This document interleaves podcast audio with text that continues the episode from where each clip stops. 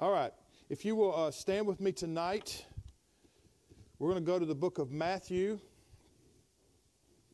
first book in the New Testament. We're going to read Matt from Matthew chapter eleven. As you're turning there, let me set the scene for you. Jesus is preaching, and John has sent him some disciples to say, are you the one that we look for, or do we look for another? Now, you'll get a lot of opinions on this. My opinion on this is that the Bible in the Old Testament teaches a suffering servant, and it teaches a conquering king, and both of them are called Messiah. And in my opinion, I think what John is asking Jesus, I don't think John's faith slacked. I don't think John was suddenly worried that this wasn't Jesus. I mean, he's the forerunner to the Christ. So he, I doubt if he's suddenly saying, well, am I right or wrong? I don't think he's having doubts. He's not in prison because he's uh, he's following the Messiah. He's in prison because he challenged the king. And so I don't think John's having any doubts. I think John's just saying, are you the suffering servant, or are you the conquering king? And Jesus gives him a scripture out of Isaiah, if you're reading this chapter, that shows that Jesus is both the suffering servant and the conquering king. And so he answers John's question, and then he asks them three questions about John. What went you out to see? A reed shaking with the wind. What else you out to see? A man with soft raiment. What went you out to see? A prophet. And then at the end of that discussion there, Jesus in verse eleven of chapter eleven, he says, verily I say unto you, among them that were born of women there has not risen a greater than John the Baptist. Notwithstanding, he that is the least in the kingdom of heaven is greater than he. For unto the days of John the Baptist unto now, the kingdom of heaven suffereth violence, and the violent take it by force. Now, if you'll also thumb over me, over here with me, a few books of the Bible, and let's go over to the book of Ephesians. So go past Mark, Luke, John, Acts, Romans, First Corinthians, Galatians, and get to Ephesians. Then after that is Philippians, Colossians. So if you get there, you've gone too far. So let's go to Ephesians. This is the one of the books written by Paul when he was in prison. And I'm going to read you a very, very familiar passage of Scripture. And that is Ephesians, the sixth chapter and the tenth verse. This is very familiar. You probably all know it. Probably heard it preached on a hundred times. six ten says this, finally, my brethren, be strong in the Lord and in the power of his might. Put on the whole armor of God that you may be able to stand against all the wiles of the devil. And he is a wild man. For we wrestle not against flesh and blood, but against principalities, against powers, against rulers of darkness of this world, against spiritual wickedness in high places. Wherefore take unto you the whole armor of God, that you may be able to withstand in the evil day.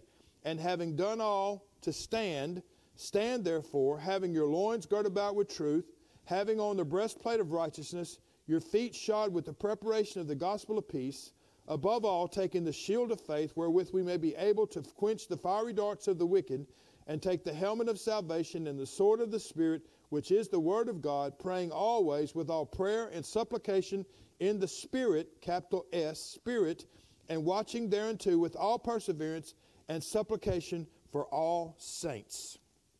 Heavenly Father, thank you, Lord God, for the opportunity to preach your word. And I pray tonight, oh God, you would direct me and guide me, Father.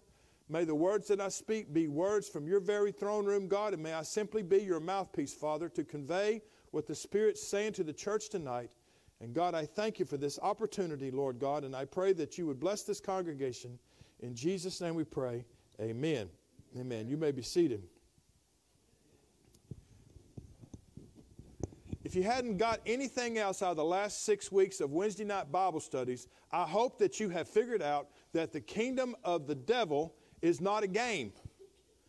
It's not, it's, we're, this isn't some, this isn't a game that we're playing where we're going to have a winner and a loser, and at the end of it, we're going to line up and all shake hands and be buds. That's not going to happen. This is not, this is not a game. This is a war you find yourself in. This is a war of the power of the kingdom of God, or the kingdom of heaven, against the power of Satan. Adam gave Satan rule over the kingdoms of the earth. But when Jesus came, he gave the church rule over the kingdoms of darkness. Woo, glory to God. He gave the church rule. He, he said, I am he who rose again, and I rose again with the keys of what? Death and hell. He took the keys from the devil's own house. He took all of his power, his principalities. He took all of his abilities. And when he rose from the dead on the third day, he took it home with him, and he gave it to me. Hallelujah. And he gave it to you. Hallelujah. And he placed it within our hands. And I want to tell you today, the weapons of my warfare are not carnal, but they are a weapon of a warfare. We are fighting, not against flesh and blood.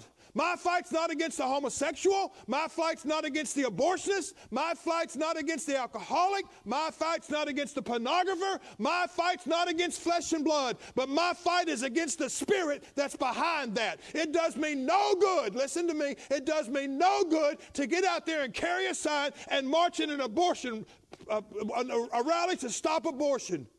That does me no good. That is flesh fighting against flesh, and, and that's not, that's not going to do me any good, because the weapons of my warfare have no power there. But if I get on my knees and begin to pray against it, you probably don't remember this at all, but many years ago, Marilyn Manson, is that his name? That's the singer, right? That's not the killer. It's Marilyn Manson, okay. The other one's Charles Manson, right? Okay, don't want to get them confused here. Marilyn Manson had a concert in Houston. I don't know if you remember this. It was at the Toyota Center. And K S B J Radio said, we're not going to, some people were saying, we're going to go down there and protest. And K S B J Radio said, let's don't go down there and protest. Let's don't do that. Let's go down there and form prayer circles and pray. And they did just that. Hundreds. Now, it wasn't, it wasn't thousands. But it was hundreds of people met down there, and while they were standing in line, waiting to open the door, they were walking around the parking lot, walking around, praying, asking the Lord to, to you know, move in this situation. They were they were crying out to the Lord. They were it wasn't they weren't making a big scene. They just was out there praying against it, binding the powers, binding the spirits of darkness. They walked that parking lot. They walked near that Toyota Center. They were walking around out there, and, and they opened the doors. People, you know, people were laughing at them. People were saying, oh, this is silly. They got in there, and that concert started, and they had so much trouble with the lighting and the sound systems that Mister Manson shut his concert down and left the stage. That's more effective than carry a placard saying you're going to hell. Show fight in the place where you're supposed to fight. And it's not against flesh and blood, but it's against powers and principalities. And if you fight there, then God's given you the weapons to fight. But if you're going to get in there and duke it out on the flesh, and you think carrying some sign and causing a protest is going to cause, it's going to help you, it's not going to help you, because the weapons of our warfare have nothing to do with the flesh, but they have to do with the spirit. And there is a battle, and there is a fight. And if you'll fight it on your knees, fight it in prayer, fight it with the power of God, fight it with the sense of I will not be moved. My God, you'll win. Hallelujah. You'll win. You can't lose. Do you hear me, God? You can't lose, my God. There was a guy during the Revolutionary War. His name was Nathan Hale. You may not ever, maybe not remember anything about him. Nathan Hale. He was captured in Boston. He was a spy for the American Revolution. And he was captured in Boston. They tried to get him to talk and tried to get him to give information, and, and, and they didn't torture him, but they, they kept him in, they, they, they did everything they do with him, you know, kept him in jail, threatened him and everything. Finally, they convicted him of treason. This is the British, and they were going to hang him. And whenever he went to the gallows, do you remember, if you don't, if you don't remember, Nathan Hale said this, I regret that I have only one life to give for my nation. Did he have a nation? Did he have a nation? No. He didn't have a nation. He didn't have a country. They were under the power of the British. They were fighting, but they hadn't won. He spoke in faith believing. He didn't think, he didn't, he didn't call it that. But he spoke in faith that they were going to win the fight, and he regretted that he only had one life to give for it. because he knew that if they kept fighting, that they would that they would win. He had the confidence, even though they weren't winning, even though they weren't a country, even though there wasn't anything that made it look like it was fixing to happen. They fought the British from seventeen seventy-six to seventeen eighty-three. This was a seven-year war. They, this thing didn't wasn't over quick. It took a long time for this thing to end. And I'm just saying that Nathan Hale, in anticipation of the United States becoming a country, said, I have but I regret that I have but one life to give for my country. And I want to tell you this tonight, if Nathan Hale can say that over a nation in faith that it's going to come to pass, not knowing whether or not it was going to come to pass, then surely I, as a Christian, can speak words of affirmation about the power of God and his promises, knowing that nothing that he said will fall to the ground. And if he's given me a promise, then bless God, I'm going to receive it, even if I have to fight for it. I'm not giving up my ground without a fight. We, we want to quit sometimes too easy. We want to throw in the towel and say, well, the will of the Lord be done. My God. We have a friend right now that's in a very difficult situation. This person is a very godly person, very, very much in tune with the Lord, very Very proud of this person and the, and the thing that, that that's God's doing with, the, with them. But right now, they find themselves in an amazing fight. It's not something they chose. It's not something they've done. It's, it's, it's something that's that a rumor that somebody started. And it's, and it's trouble that's come their way from this rumor. And, and, and, and, and, and, and when we talked to them recently, they were telling us about all the struggles and the trials and the way that people are, are talking, and they've, they've, they've even, it's just, it's, it's, it's more horrendous than I can even want to describe to you, the attack of the enemy. And as we were talking last night, I felt the Holy Spirit. and I and I told this person, I said, let me tell you something. Let me tell you something. It could well be, it, it could well be that the devil was strolling around in heaven, coming up there to see the Lord like God makes him do, because I know he don't go there on his own accord. Because then when he goes up there, you know the first thing he has to do, huh? He's got to bow. Think about that. He comes to heaven because God makes him, and then when he gets there, the first thing he's got to do is bow. Hallelujah. I told her, I said, it could well be that the Lord has said, have you considered my servant? Have you considered him? And it could be that the devil said, you let me start a rumor about him and they'll curse you to your face. I said, you need to pray and find out what God's will in this, is in this thing.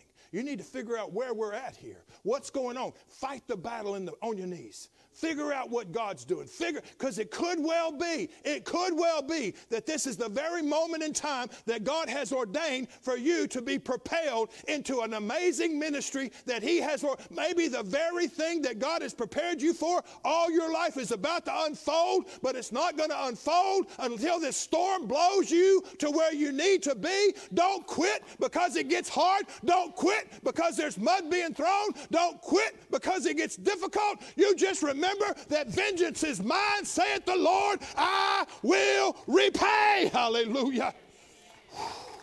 My God, if you think the, if you think God just lets his people be kicked around by the devil, you, you don't know my God. Oh, I, he may he may let me go through a struggle. He may let me go through a trial. He may let me go through a difficult circumstance. He may let me go through something that's hard. I may I may go through something that I don't think I can endure. But all I can tell you is this: I know in whom I have believed. And I am persuaded that he is able to keep that which I've committed unto him against that day. Hallelujah. When I st- if I'll stay true to what God has given me to do, if I'll stay on my knees and stay in church and stay in prayer, then what I'll find out is that those weapons are real and those weapons exist, and God can give me the victory, and God will give me the victory. If I won't faint, if I won't quit, if I'll keep pushing, then I will. I'll see God move in a mighty way, and I will be more than a conqueror. I will be. I will be. I will be. But if you're going to see the victory that God has promised you, if you're going to see the power that God has given you, if you're going to be moved upon by, I, I'm going to tell you, just like, just like David said a while ago in his prayer, sixty-one years old and just now starting to understand. I'm on, this, this is a lifelong thing we're doing here. This ain't, this ain't thirty minutes and a puff of smoke and ta-da. That's not how it works. That flesh has got to be subdued. That flesh has got to be crucified. That flesh has got to be brought under subjection. And with some some people, it, God, God knows how to do it, and God will do it if you'll let him do it. Or you can fight against him and, and say, well, that's I just don't think that's how it is. And, and I just want to let you know that if you're going to win this fight of faith, if you're going to get to where God wants you to be, if you're going to receive the blessings and the promises that God has given you, then there's some things you got to keep right. Because if you get them wrong, then you've, then you've null and voided it. Here's the thing. First of all, you got to be know that you're not wrestling against flesh and blood, but against powers and principalities. And since you are wrestling against spiritual things, then you've got to be able to have armor and weapons that are spiritual. First things you have to have is you've got to have your loins girt about with truth. You got to know what you believe. All your weapons are attached to that loin. That band that goes around, you know, like a policeman, you know, he's got everything he's got on that on that band. He may have a he may have a hidden gun somewhere, but ninety percent of his weapons are attached to that band. His gun's attached to that band. Those handcuffs is on that band. That taser's on the band. That radio's on the band. Everything he's got is on that band, and everything you've got's on that band. And you better believe that that thing is got that the thing is girt about with truth. You better know who you believe in. You better not be playing some plastic Jesus game that you hope works. My God, you better be knowing whom you have believed. Know what the truth of God is. Know that your doctrine's right. That band girt about with truth. If you've got it on and it's right, then the rest of the weapons will stay there. The converse of that is, if your doctrine's wrong, if your truth is wrong, if you're not really sure that God said what he said he said, if you're not really sure about that, then the converse of that is your weapons are on the ground because they fell off. Huh. In your Bible, there's a story.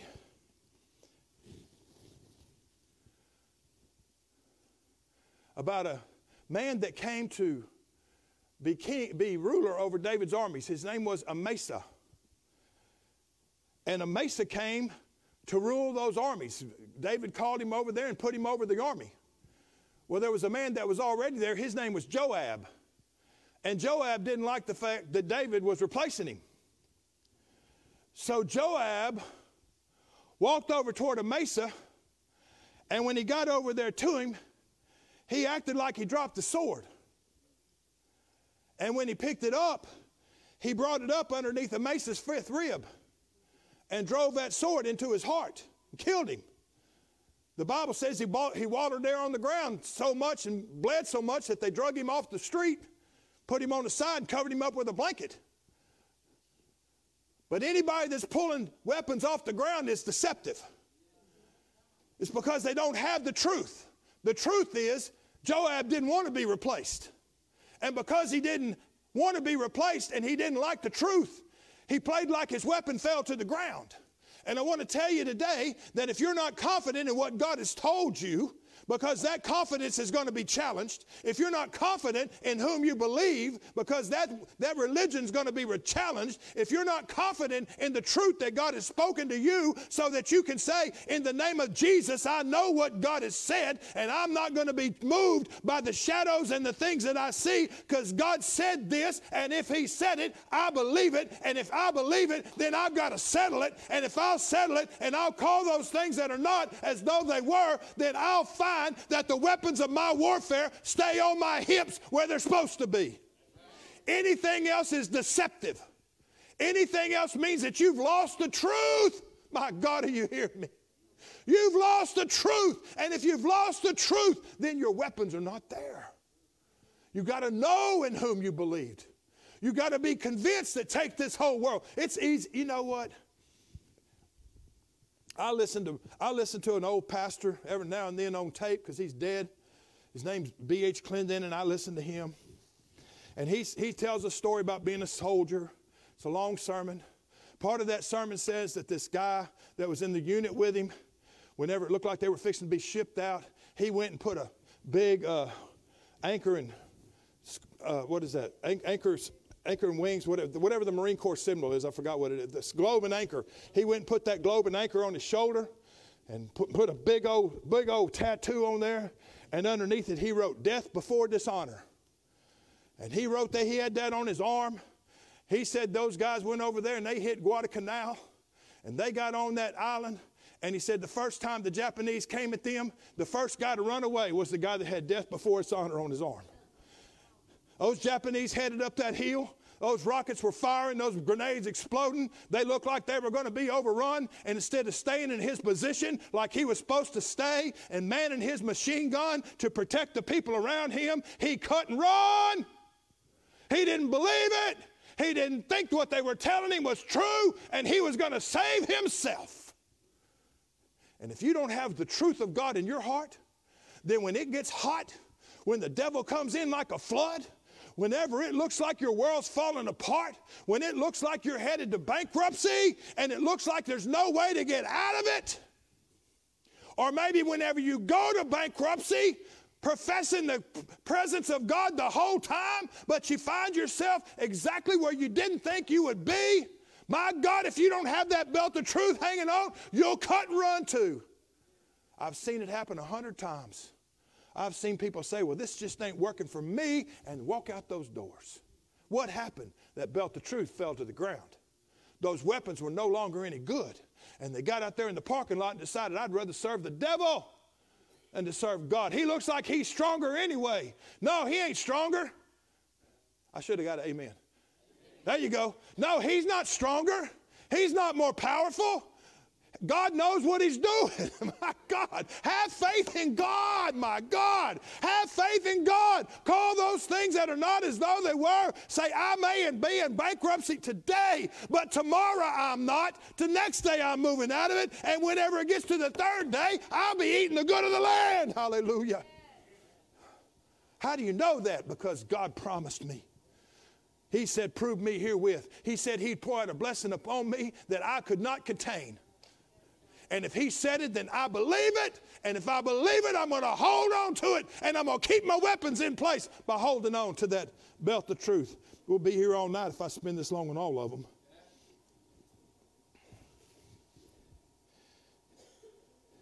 He said, have on a breastplate of righteousness. The breastplate is the thing that protects all your bodily functions, all your center of mass. You know, if you were going to shoot somebody, I mean, it, it sounds good if you shoot them in the head. That sounds cool. But that's not easy to do. I see none of you's ever shot anybody in the head. That's not easy to do. People's heads move too much. It's a small target. What's a lot easier to do is aim right here above the belly button. Right? Am I telling you something you don't know? You're looking at me like this is this is brand new news to you.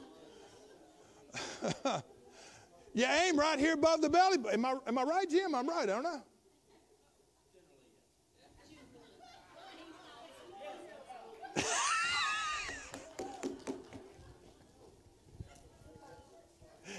You aim right here.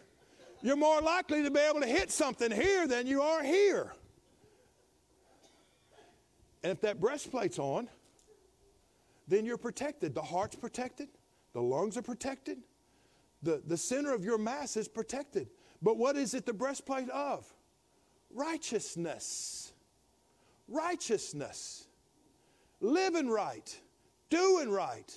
Knowing what the Word of God says and doing it. If you know what the Word of God says and you're not doing it, knowingly, willingly, purposefully, not doing it, and you're and you're transgressing against the very law of God, then your breastplate's not on. You can't expect to be protected from the devil when you're down there doing everything you know you're not supposed to do. You can't expect the breastplate of righteousness to stay on if you're living like the devil. If you're not following what the word of the Lord says, you can't expect that to work. But if you'll follow what God, and I don't, you don't have to be perfect doing it. Lord knows all of us are going to sin. You, you should be sinning less and less. You know, you know. You st- if you're if you're forty years old, been in the in the in the in the gospel way for forty years, you you should be better than you were when you started. This side's doing better than this side. I'm gonna preach over here. They're they're more fun. But all I'm saying is that breastplate of righteousness has to be in place to protect you against the wild, fiery darts of the devil. Because sometimes you can't catch them all with that shield. There's some of them that's going to get through. And when they get through, they hit that breastplate and they protect your heart, your lungs, your, your, very, your very being in Christ is protected by righteousness. Whew. Without holiness, without righteousness, without living right, no man can see God. Now, we talked about this over the last six weeks, that the devil can present himself as an angel of light. He can stand in the pulpit, he can preach, he can give out messages in tongues, he can dance in the spirit, he can even, in the in the book of Revelation, he's performing miracles and fire, calling fire down out of heaven. So he can present himself as an angel of light, but he can't live right, and he can't tell the truth. Why? Because he's a devil. And he's a murderer. He's been a murderer from the beginning. He can't tell the truth. He's a liar. He's the father of liars. He can't live right, and he can't tell the truth. Therefore, he'll never wear a breastplate of righteousness, but it's not so with us. My God, my God, my God. My God. Put on that breastplate of righteousness. Keep that belt on, girt about with truth. Next thing he says is, your feet shod with the preparation of the gospel of peace. How did Paul say it? Paul said, be ready to give an answer to every man that asks you of the hope that lives within you. If somebody says, what makes you different? You need to know to say, because Jesus Christ lives in me. Don't say it with your head ducked. Don't say it like you've done something wrong. Say it with all the power and the authority that God gives you. Hallelujah. You got a belt on, you got you got your you got your breastplate on, now you got your feet. What did we say this morning? How beautiful are the feet of those who bring the gospel of Jesus Christ. How beautiful are those feet. Why? Because it's the only thing that's going to change a world. Sodom would have been saved if somebody would have marched in there with the gospel of Christ. You take the worst area in Houston, Texas that you know of. Well, I don't I don't know what it is, but if you know what it is, you take that area down there, you get a man and, and, and probably a wife or, or a, a group that goes down there and starts following the Lord and presenting the gospel in the worst area that you can think of in Houston. And I'm not going to tell you it's going to be easy, and I'm not going to tell you it's going to be fun, but I will tell you it will be successful. Hallelujah. That that inner city, that wherever that area is, it will change. New York City, in New York, in Times Square, was the worst area in New York City in the sixties. It became a place for pornographers and a place for prostitutes. It, there was, there was the smallest crowds they'd ever seen at Times Square. Nobody wanted to go down there. There wasn't nothing down there but alcohol, drugs, prostitutes, and, and, and pornography. It was a filthy place to be. It, it was somewhere where people didn't want to go. But a man named David Wilkerson got a, got a vision. My God. Got a vision of God in his heart. My God. He went down the middle of Times Square and he found him a little place and he started a church down there in the middle of the brothels and the pornographers. And he started a church, and in a little while it started to grow. And then the next thing you know, he bought a, a, a, a theater that had been shut down he on Broadway. He bought that thing and he opened it up and he called it the Church of Times Square. And five years ago, Kathy and I went to that place, and when we got down there, we got down there about thirty minutes before the service started, and they couldn't find us a place to sit. We had to stand in line for them to find us a place to sit. And five years ago when we went, Times Square was crowded. It hustled and bustled with business. It was a place where people came. It was a tourist attraction. It was a, it was a fun place to be. All of that filth and all of that wickedness, it had been taken out of there. The police had cleaned it up. The mayor had cleaned it up. But they didn't start doing anything till a man of God put his feet on a, on a sidewalk and said, this belongs to God. I won't be moved. I'll stand here until he brings it to pass. His feet were shod with the preparation of the gospel of peace. His breastplate of righteousness was on. He had a belt of truth around his waist. What else we got here? Above all, taking the shield of faith, wherewith we may be able to quench all the fiery darts of the wicked, and take the helmet of salvation and the sword of the Spirit, which is the Word of God. Shield of faith, sword of the Spirit, which is the Word of God. Jesus went into the wilderness for forty days. In the book of Mark, chapter one, the verb that's used, tempted, means that he was tempted all the time. For forty days, the devil probed him and probed him and probed him and probed him, looking for a place. And he couldn't find one till that fortieth day, because the Bible says that on the fortieth day, Jesus hungered. And the devil finally found his spot. And he began to say, if you're the Son of God, turn these stones into bread. And Jesus answered him with the word. He said, he said, if you're the Son of God, cast yourself down off this pinnacle. Because the Bible says that in, that in your hand, in, in the hands of the angels, they'll, they'll hold you up. He didn't quote the whole scripture. He only po- quoted the part that worked for him. And Jesus answered him with the word. The third scripture, he said, I own all the kingdoms of the world. If you fall down and worship me, I'll give them to you. And the Bible says Jesus used the word. When the enemy comes against you, what should you use? The word. The word. Thus saith the Lord, devil. Get thee behind me, Satan. No weapon formed against me is going to prosper.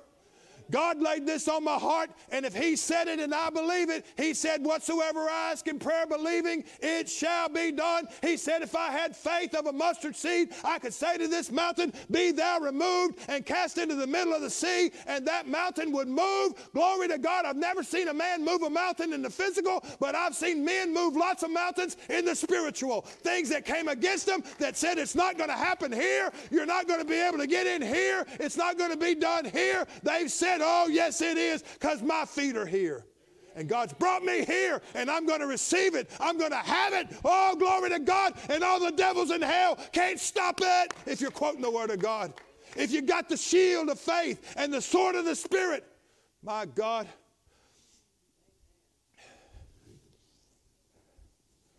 Oh, Eleazar. Philistines coming in every year stealing all his crop. Taking all his beans. Couldn't, couldn't get his little, little crop to come in, because every time he started to make, the Philistines come in there and take them from him. So Eleazar, he got his sword. He said, you've taken my crop for the last time. I'm not, I'm not putting up with this no more. God gave me this land. This is my heritage. Did you hear me? This is my heritage. God gave me this. It's been in my family since Abraham. And I'm not moving off my property no more. And he took that sword, and he got out there and standing in the middle of that field of beans. And he looked coming down the road, and here comes them Philistines to steal his beans like they did every year. But instead of ten of them, it looked like a thousand of them, because it was. And I'm sure in his mind, he says, you know what? Maybe one more year won't hurt. That's what I'd have said. I'd have said, maybe next year. But Eleazar wouldn't do that. He may have done it for a minute, but he gripped that sword tighter, and he said, this is my field. And God said I could have this field, and this is my heritage. And I refuse to continue to give up my heritage to the devil. And that those Philistines came up, and he started swinging that sword, and he started fighting, and he he swung it, and he swung it, and he fought, and he moved, and he and he did everything he could do. He was fighting those Philistines. It was probably for an hour or more as he fought and slashed and, and protected his field of beans. And whenever the smoke cleared and it was all done, the Bible says that, a, I think it says that a thousand Philistines lay around him, and his hand had been cleaved to that sword for so long long that he was unable to let go of it, and we would be a lot better off if sometimes we were unable to let go of that sword. We'd be a lot better off where sometimes if we would hold on to that sword and God would make it to where we can't let it go, but we just keep seeing, sw- swinging it and saying, thus saith the Lord, the enemy comes to steal and kill and to destroy, but Jesus has come that I might have life. I will not die, but I will live and I will speak the words of the Lord. Hallelujah. My God, don't let death just rob you. Whether it's physical death or financial death or relationship, don't let some relationship get all crossways and cause you to lose out with God. Because if you can't love your brother whom you have seen, then you can't possibly tell me you love God whom you haven't seen. And the Bible says that if you can't forgive your brother, scary, one of the scariest scriptures in the book, if you can't forgive your brother, then the Bible says that I'm not going to forgive you either. And your sins start piling up.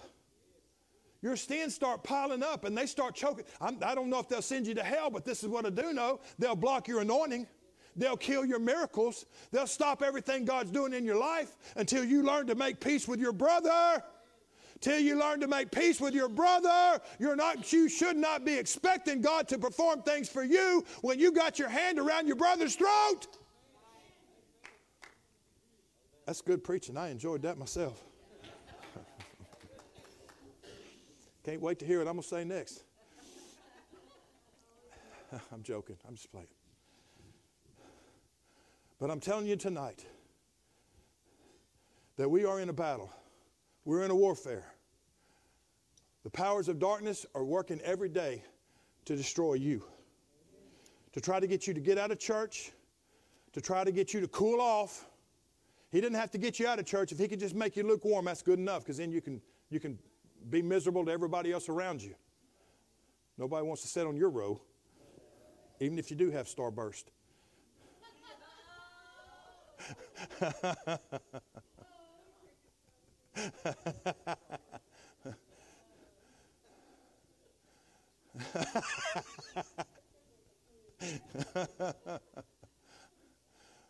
But if you've got the armor of God on, if you got that loins girded about with truth, hallelujah, if you got on the breastplate of righteousness, the helmet of salvation, the feet shod with the preparation of the gospel of peace, if you got the shield of faith and the sword of the word, my God, no, no devil can come against you. You are bulletproof and made of steel. I'm telling you. And when the enemy comes in like a flood, God's made it where you can put that shield up. But don't just put the shield up, but strike a blow. Move him off your property. Move him off your promise. He's a squatter. He's a squatter. He owns nothing. You hear me? He owns nothing. He is a defrocked angel who owns nothing, who will eventually spend eternity in hell. And you own it all. You own it all. The silver is yours. The gold is yours. He owns the cattle of a thousand hills. And he's my father. If he owns it, then I own it too. He owns it all. He owns all power. He owns all principalities. He owns all authority. He, he owns it all. And if he owns it all, then I own it all. And if I can own it all, then why should I want to serve somebody who's a, who's a, who's a, a flame that's going out? My God. My, he'll have his last hoorah here, maybe ten or twelve years from now. At the end of the tribulation period, he'll have his last hoorah. But when he has his last hoorah, when he's, my God, excuse me for a minute while I shout, hallelujah. When he's gathered around the city of, of Jerusalem and he's got all his armies amassed there in the Kidron Valley, hallelujah, in the valley of Jehoshaphat, and he's over there outside that eastern gate thinking he's fixing to walk through that eastern gate, he's going to hear a sound from heaven. And he's going to look up and he's going to hear the words of Enoch that said, behold, I see the Lord coming with thousands and thousands of his saints and ten thousand to execute right, righteousness on all the ungodly who are living their ungodly deeds and doing their ungodly things. And he's going to look up and he's going to see Jesus riding on a white horse coming down to rescue Jerusalem. And when he thinks he's got it won, when he thinks he's fixing to walk through that eastern gate as Messiah, when he thinks he's fixing to regain everything he's lost, when he thinks he's defeated God and the Word of God, he's going to look up and see Jesus coming on a white horse, and I'll be riding with him. Oh, I'll be riding with him. Woo! When he comes back, I'll be riding with him on that white horse that doesn't bite.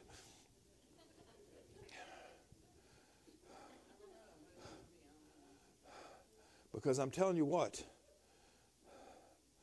he's a he's a he's a he's a flaming star that's soon going to be put out.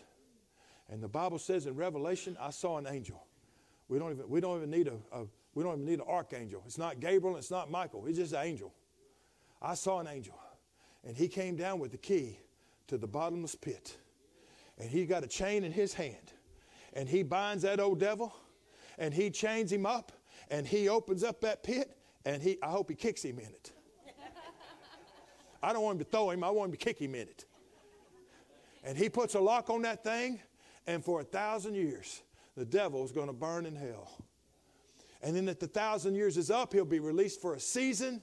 And then once that season is over with, God will destroy the earth by fire. And when he destroys it by fire, then the devil will be judged and he'll be cast into the lake that burns with fire and brimstone. And the Bible tells me in Revelation twenty-one verse two, it tells me that that lake that burns with fire and brimstone is going to have the death cast in it. It's going to have the angel of hell cast in it. Everyone who doesn't believe in God's going to be in it. The devil's going to be in it. The Antichrist is going to be in it. And God's going to seal it up, and for all eternity they're going to perish. They're going to they're not going to perish, but for all eternity they're going to burn in a lake that burns with fire and brimstone, and nobody's going to even care that they're there.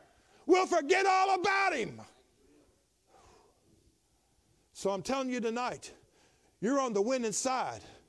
You got the winning team. It's going to go your way. If you'll have faith in God and you'll fight the good fight of faith, and you won't be discouraged whenever it doesn't work out like you think, but instead you'll keep your armor on and keep fighting, then you're going to find that God is able to do exceeding abundantly above what you can ask or think, according to the power of God that works within you. So keep fighting, keep pressing, keep calling those things that are not as though they were. Keep telling the enemy he can't have your promise.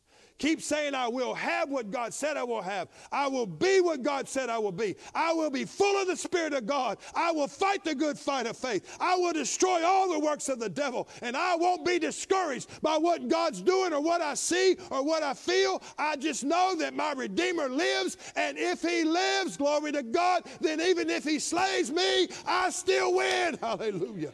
Hallelujah. Stand with me tonight. Praise God. Man, I'm going to buy this one myself. Woo. My Lord. My Lord. You're, you're a people of victory. You are conquerors. I'm not looking at losers. I'm looking at conquerors. I'm looking at winners. I'm looking at people of God who are standing strong, who aren't content playing some game, but have placed their hope and their trust in Christ and God Almighty. And I'm going to tell you something, as somebody that's been young, but now I'm on Medicare, I'm going to tell you, I've never been let down by God. I've lived, and I'm sure Brother Murray, and you, you find somebody, Brother Foster, I mean, there's some people that are here that are older than me. Not too many, getting less and less. But anyway, there are some. And I'm sure if you talk to them, yes, I'm sure if you talk to them, you'd find out they would say, yeah, we went through some hard times. It didn't always work like I planned. Sometimes I thought it was over. But I'm standing here today saying, I'm still standing. Because in having done all to stand, I stood. Having done all to stand. Oh, when it all fell apart. I was still standing. I, I want to end like this. I, I saw something not too long back, and it was whenever Israel and Hamas thing started, and they were having all this, all everything before the war started. When it all, when Israel was amassing there on the Gaza, and they were getting ready to come in, Iran sent a message, and they said, "You attack Hamas, it's like attacking us, and it's going to be war. So you better prepare yourself, because if you touch them, you touch us." And there was a meme where the, uh, I don't think this really happened, but there was a deal where the Israeli ambassador to Iran, or Israeli ambassador, not to Iran, but the Israeli ambassador looked in the cameras, and he was talking, and he was talking about Iran saying this, and he looked in the cameras and went, "Bring it. Bring it. You think you're bad? Bring it. You want to mess with me? Bring it. I got stuff that I ain't even thought of yet that I can use. If you think you're so bad, bring it." And you know what? As Christians, we shouldn't be proud. As Christians, we shouldn't be arrogant. As Christians, we should understand that our, our hope and our faith is in Jesus Christ. And, and all power and all authority resides in Him. I understand that, so don't misinterpret what I'm about to say. I understand that. I'm not saying you should be arrogant, but I am saying that as a Christian and as a child of God, I can walk with a little bit of swagger. I can, I can say, "Bring it." Not because I'm tough, but because I got good backup. And the same power that raised Christ from the dead, the same power that raised Christ from the dead lives in me. It lives in me. So I want to tell you tonight, you're victorious through the blood of the Lamb and by the words of your testimony and the fact that if you don't love your life unto death, then you'll be victorious. Amen. I want you to leave out of this place tonight knowing you're more than a conqueror. Kathy's more than a conqueror. Because all those years I went to work for C B and I, and I worked shutdowns, and I worked turnarounds, and I did all the hard work. And I got paid every other Friday. And when I got paid, that made me the conqueror. Because I made it to the end, and I got paid. But when I brought a check home on Fridays, I handed it to the more than conqueror. She was more than conqueror. Because she took the check of the conqueror, and she received that. And I'm more than a conqueror through Christ Jesus. Jesus was the conqueror. He gave His blood. But I received the power and authority Woo-hoo, that Jesus gained on Calvary. And that makes me more than a conqueror. Amen. I, I, I'm, I'm feeling it coming on again. Let's get you out of here. Oh, God. Oh, God. Thank you for your presence in here tonight, God. Hallelujah. If you're struggling with something right now, I always want you to lift your hands, and I want you to begin saying, "God, in Jesus' name, I will have what you said I can have. My God, in Jesus' name, Lord God, I will be what you said I will be. My God, in Jesus' name, Lord God, I will receive what you said I could receive. Lord, you said it, you promised it, and now I'm proclaiming it, Lord God. I'm reminding you of it, Almighty God. Not that you need to be reminded, Lord God, but I need to remind myself of what you said. And I'm repeating it tonight unto myself, oh God, to know that if you spoke it and I stay true to you, then I shall certainly receive it, Lord God, hallelujah. And I bind everything that's stopping promises tonight, God. I bind every power. I bind every principality. I bind the spiritual strongholds in, in high places. I cast them down in Jesus' name, oh God. And I say that in this church, oh God, and in this church body, we will have what you said we can have. Oh, we will be what you said we could be. We will be more than a conqueror through Him that loved us. For I am persuaded, Almighty God, in what you've said, oh God. And we proclaim tonight, God, that your word is true. And we receive that power and that anointing, oh God, that we need, oh God, to fight a good fight of faith. And we pray tonight, oh God, be with this congregation, Lord God. Oh, Lord, put some steel in their spirits, oh God, and some swagger in their step, Almighty God. Lord, that when the enemy comes in like a flood, then I can stand, oh hallelujah. Oh, when he tries to feel, steal my field of beans, my God, I can stand there with a sword in my hand and defeat all the wiles of the devil. My God, hallelujah, I'll have my family. I'll have my friends. I'll have my church family. My God, we'll stand together around the throne and proclaim the mighty victories that God has given us over all the powers of the devil. Hallelujah, because you've touched our hearts. Minister to our lives. Filled us with your Holy Ghost, oh God. And I just praise you tonight, God, for the opportunity, Lord God, to preach and proclaim your word. And I pray, Almighty God, may your kingdom come and your will be done, for thine is the power, thine is the kingdom, thine is the power, and thine is the glory forever. Amen and amen. Praise God.